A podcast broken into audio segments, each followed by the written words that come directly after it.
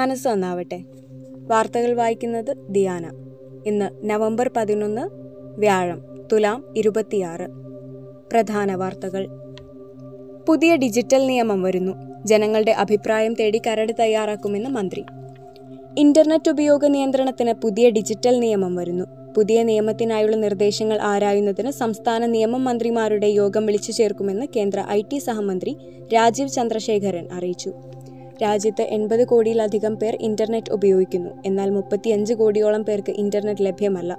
വരും വർഷങ്ങളിൽ പത്ത് കോടിയോളം ആളുകൾക്ക് കൂടി ഇന്റർനെറ്റ് ലഭ്യത ഉറപ്പുവരുത്തുകയാണ് കേന്ദ്ര സർക്കാരിന്റെ ലക്ഷ്യമെന്ന് അദ്ദേഹം പറഞ്ഞു. മുല്ലപ്പെരിയാർ മരം മുറി ഉത്തരവ് റദ്ദാക്കി. മുല്ലപ്പെരിയാർ ബേബി ഡാമിന് സമീപത്തെ പതിനഞ്ച് മരങ്ങൾ മുറിച്ചുമാറ്റാൻ തമിഴ്നാട് തമിഴ്നാടിന് അനുമതി നൽകിക്കൊണ്ടുള്ള ചീഫ് വൈൽഡ് ലൈഫ് വാർഡന്റെ ഉത്തരവ് സർക്കാർ റദ്ദാക്കി. ഉത്തരവിറക്കിയ chief wildlife warden Benny Bennichan തോമസിനെ സസ്പെൻഡ് ചെയ്തു. മുപ്പത്തിരണ്ട് വാർഡുകളിൽ ഉപതെരഞ്ഞെടുപ്പ് ഡിസംബർ ഏഴിന്. സംസ്ഥാനത്തെ മൂന്ന് ജില്ലാ പഞ്ചായത്ത് വാർഡുകൾ ഉൾപ്പെടെ മുപ്പത്തിരണ്ട് തദ്ദേശ ഭരണ വാർഡുകളിലേക്കുള്ള ഉപതെരഞ്ഞെടുപ്പ് ഡിസംബർ ഏഴിനും വോട്ടെണ്ണൽ എട്ടിനും നടത്താൻ സംസ്ഥാന തെരഞ്ഞെടുപ്പ് കമ്മീഷൻ തീരുമാനിച്ചു. എം ഫണ്ട് പുനഃസ്ഥാപിച്ചു. എം പിമാരുടെ പ്രാദേശിക വികസന ഫണ്ട് പുനഃസ്ഥാപിക്കാൻ ഇന്നലെ ചേർന്ന കേന്ദ്ര മന്ത്രിസഭായോഗം തീരുമാനിച്ചു. കോവിഡ് പ്രതിസന്ധിയെ തുടർന്ന് രണ്ടായിരത്തി ഇരുപത് ഏപ്രിൽ ആറിനാണ് രണ്ടു വർഷത്തേക്ക് എം പി ഫണ്ട് മരവിപ്പിച്ചത്. അന്തർ സംസ്ഥാന നദീജല തർക്കം ത്രിതല സമിതി രൂപീകരിച്ചു.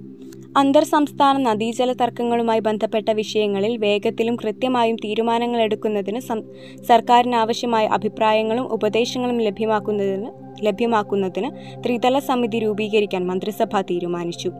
അന്തർ സംസ്ഥാന നദീജല സ്ട്രാറ്റജിക് കൗൺസിൽ അന്തർ സംസ്ഥാന നദീജല മോണിറ്ററിംഗ് കമ്മിറ്റി അന്തർ സംസ്ഥാന നദീജല നിയമസാങ്കേതിക സെൽ എന്നിങ്ങനെയാണ് ഇത്. നിലവിലുള്ള അന്തർ സംസ്ഥാന ജല ഉപദേശക സമിതിക്ക് പകരമാണിത്. ഉപഭോക്തൃ സമിതികളിലെ നിയമനം കേരളത്തിനും സുപ്രീം കോടതിയുടെ ശാസന. ഉപഭോക്തൃ തർക്ക പരിഹാര സമിതികളിലെ ഒഴിവുകൾ സംബന്ധിച്ച് റിപ്പോർട്ട് നൽകാത്തതിൽ കേരളമടക്കമുള്ള സംസ്ഥാനങ്ങൾക്ക് സുപ്രീം കോടതിയുടെ രൂക്ഷ വിമർശനം. അടുത്ത തവണ ഇതു സംബന്ധിച്ച് റിപ്പോർട്ട് നൽകാത്ത സംസ്ഥാനങ്ങൾക്ക് ഒന്നു മുതൽ രണ്ടു ലക്ഷം രൂപ രൂപ വരെ പിഴ ചുമത്തുമെന്നും പിഴത്തുക ഉദ്യോഗസ്ഥരിൽ നിന്നും ഈടാക്കുമെന്നും കോടതി വ്യക്തമാക്കി. കായികം. Pak Aussies super semi. ഈ ട്വന്റി ട്വന്റി ലോകകപ്പ് ക്രിക്കറ്റിൻ ക്രിക്കറ്റിൽ ഏറ്റവും മികച്ച ഫോമിൽ കളിക്കുന്ന പാകിസ്ഥാനും മികവിലെത്തിക്കൊണ്ടിരിക്കുന്ന ഓസ്ട്രേലിയയും ഇന്ന് രണ്ടാം സെമി ഫൈനലിൽ നേർക്കുനേർ.